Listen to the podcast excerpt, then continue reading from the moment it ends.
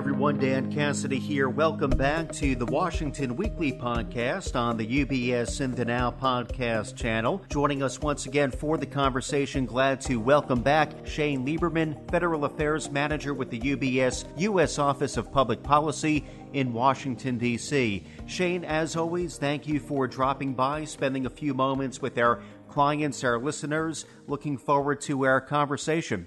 Thanks, Dan. Good to be with you. Hope you're doing well. Thank you, Shane. So, never a dull moment in D.C. I know we've been speaking about efforts to avert a shutdown of the U.S. government for the past month. We can catch up on that a bit, though. It has been a historic week up on Capitol Hill with Kevin McCarthy voted out as House Speaker. This all happened very quickly over the past few days. Can you provide us with some background as to how this came to be and what comes next as far as the search for the next House speaker. Yeah, no, this was uh, quite um, a turn of events that, you know, if you look back, you know, this was some nine months in the making, you know, from the start of this year, uh, Speaker McCarthy, uh, it, it, he set a record uh, becoming the Speaker. Remember, it took 15 votes for him to become the Speaker of the House. So, you know, it started off rocky for him, and, you know, he, he was able to um, perform uh, pretty well under the circumstances in managing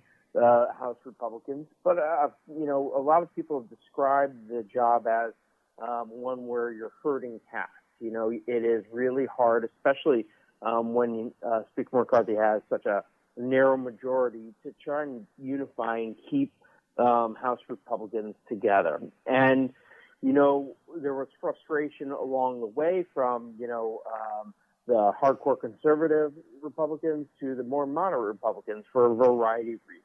And in the past week or so, you know, you saw Speaker McCarthy faced with, um, you know, a decision to make. Uh, would he a shut down the government and you know uh, placate the far right of his conference, or would he uh, essentially uh, agree to funding government for a short period of time while uh, uh, the differences between the House and Senate were worked out on government funding. And under that option, which he did, um, you know, he faced uh, the wrath of the hardcore right who, um, you know, uh, saw this as him siding with Democrats and, you know, uh, leaving them uh, out to pasture. So they, uh, uh, spearheaded by uh, Congressman Matt Gaetz of Florida, moved to uh, kick him out and, of of his role as speaker.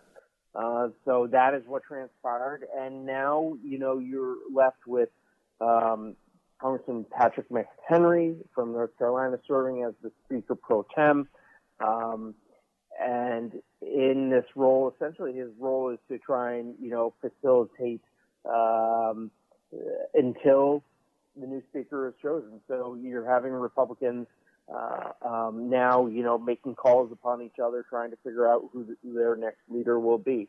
And I think, you know, the first um, go around uh, will be Tuesday or Wednesday uh, when they'll start trying to you know, get behind a single candidate, and we'll see if that moves forward. So one has to wonder, Shane, the impact that this turn of events has to the productivity, uh, legislative efforts of Congress, really the ability for Congress to do its job. The other side to it being the political implications, what the American voter is thinking at the moment as we're gearing up for Decision 2024. What are your thoughts there? Yeah, overall, for their uh, Congress's productivity and legislative efforts, this this grinds it to a halt. Um, you know, committee work may still move ahead, and you know, committee staff will still work on things. But overall, you know, the House isn't going to pro- probably bring any bills to the floor until this question of uh, the speakership is settled.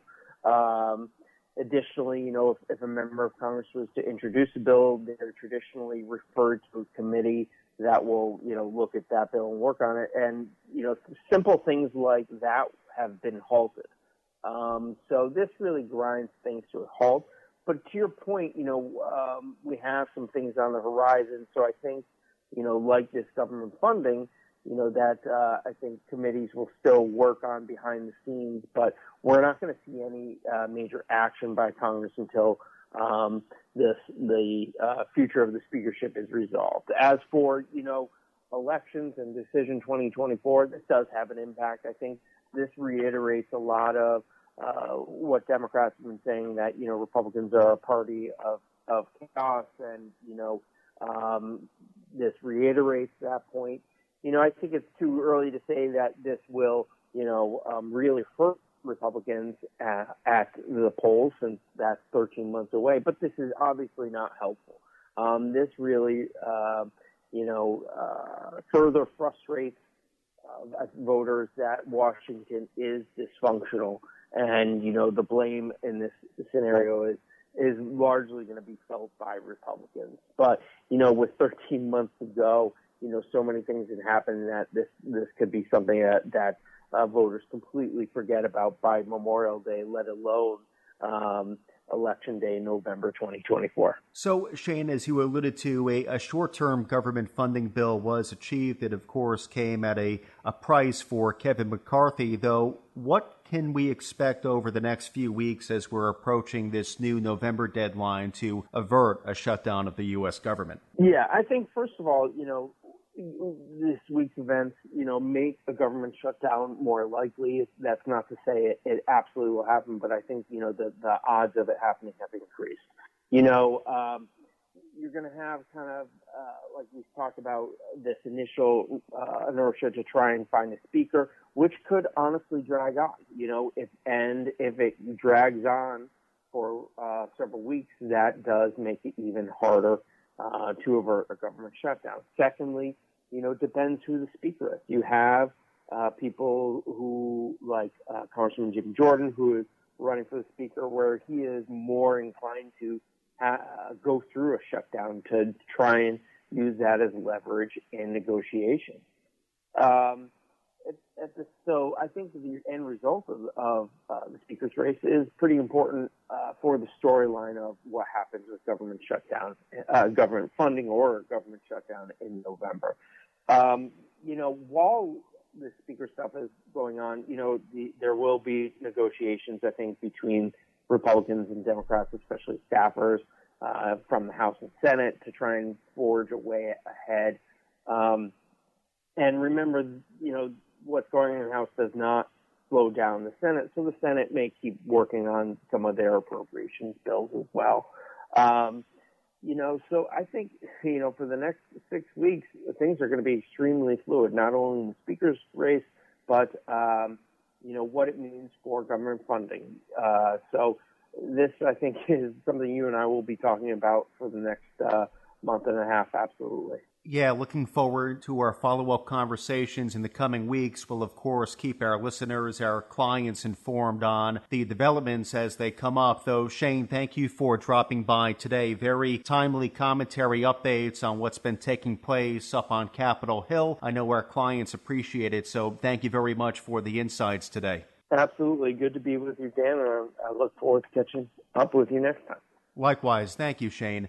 Again, today we have been joined by Shane Lieberman, Federal Affairs Manager with the UBS U.S. Office of Public Policy in Washington, D.C. I do want to point our listeners, our clients, to the website ubs.com slash Washington Weekly, where you can locate the latest Washington Weekly publication. Again, that website, ubs.com slash Washington Weekly. From UBS Studios, I'm Dan Cassidy. Thank you for joining us.